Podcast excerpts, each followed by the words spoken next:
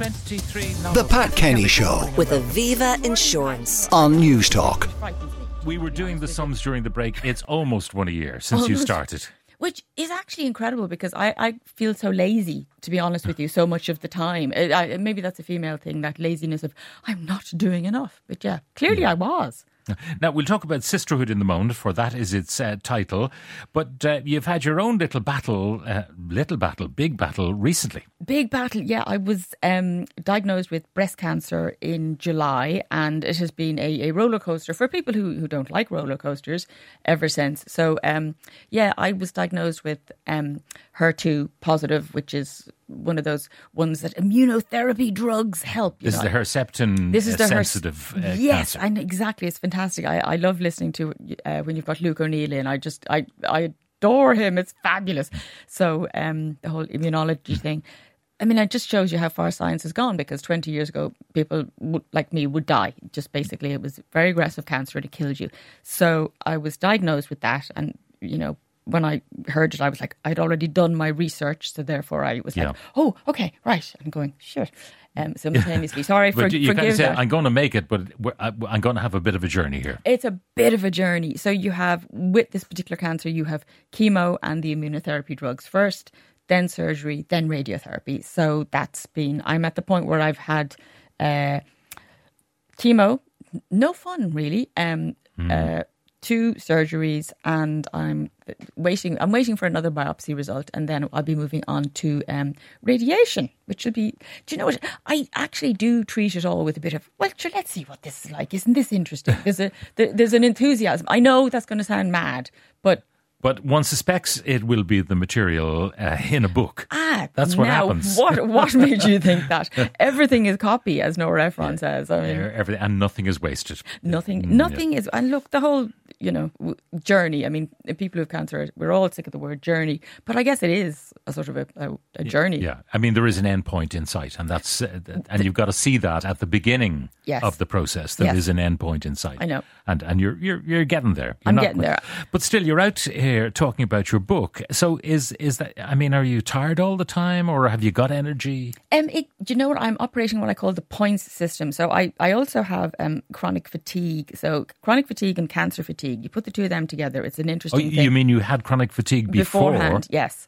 Um, Oh. So what I what I believe now is a good system is to. Um, you know, you give everything a point. So going out and driving the car is about three points. Now she doesn't mention, we'll say, going on TV or going on radio. Yeah. She hasn't put them into it or having a photo shoot in your house.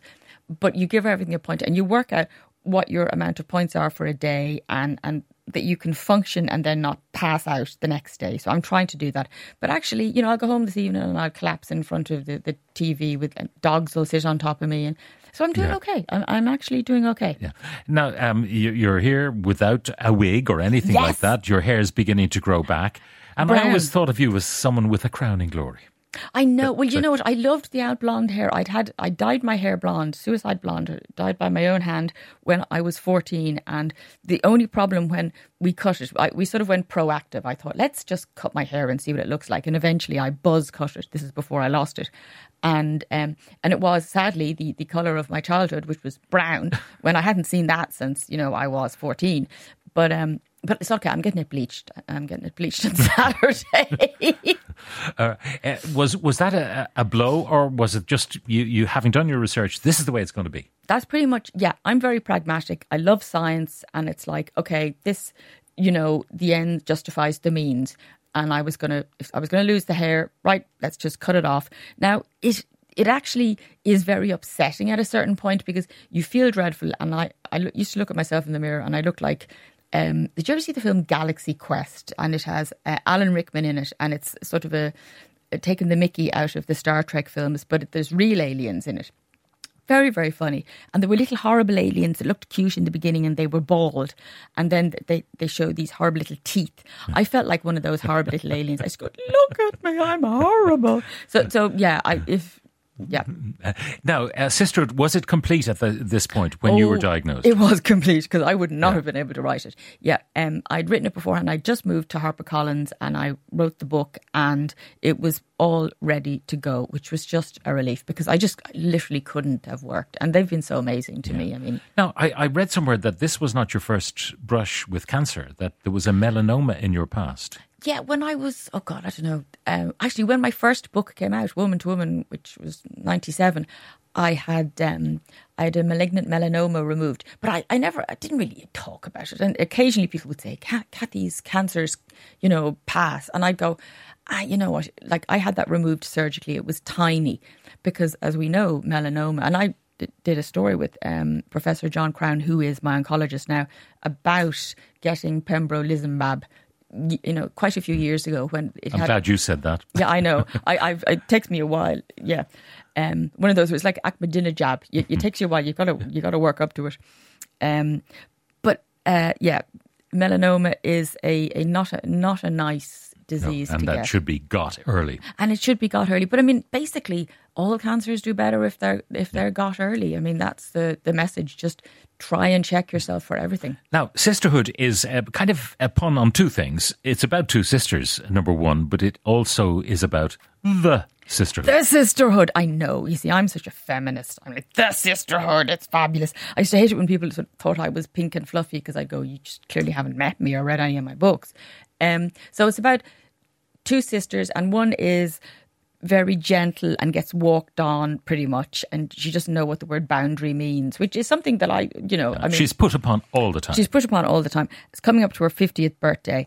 And um, her, her mother, who is a glamorous femme fatale of a sculptor, gets Lou, the, the lovely character, to do everything for her and, you know, says things like, oh, she's the milk of human kindness and please, you know, wash the house for me. And meanwhile, her husband hasn't got her a present for her birthday. And, you know, she's going for this amazing job in her in her company, but actually, realistically, she's not going to get it because they she doesn't have the degree. she doesn't have a degree. There you well, I, I don't have a degree myself. I have a certificate in journalism. I'll have you know. Okay. That's very, that's very important. But she's, you know, they take the opportunity. They could have taken a chance with her because she's so good at what she's doing. But no, the spec demands Yeah, the spec exactly. And I think the book it's about a few things. Yeah, it's about sisterhood in the wider sense, which is something I really believe in, and I'm a big fan of the old Madeleine Albright. There's a special place in hell for women who aren't kind to other women. I'm I'm very keen on that. Always have been. Um, so she is she's this lovely decent person. Her sister, on the other hand, works in media and um, mentors women in business and Yeah, she's resilient, uh, the, the sister, tough, Yeah. but not an unnice person.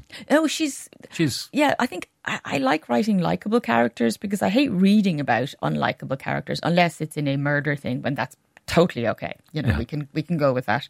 But yeah, the sister Tony, she she helps women and she's you know very good. Uh, taking care of other women in business and telling them how to behave well not so much how to behave but um, giving them on advice on how to advance in companies that may not be female friendly i mean it's like the number of look at the number of female TDs, the number of women on boards. You know, it's still an issue, unfortunately. Now, how does this bitch of a mother have such two diverse children? But you know what? When you look at families, you can get people who are totally and utterly different. And the older sister is one of those people who thinks she has to take care of everyone. So therefore, when her sister came along, she didn't have to do that. She was able to Stre- look after herself. I Spread mean, her wings? spread her wings. I, I love I love psychology. I, the psychology has to work in, in a book, as far as I'm concerned. So she sees through the mom. She doesn't do subtext. If the mom is doing a bit of a whiny moany thing, the you know Tony is like, yeah, whatevs. You know, you'll get over it. But Lou, Where takes, Lou will be concerned. yeah, Lou, and we'll, we'll take it seriously. And she's the older one, and uh, so they're so they can be very very different.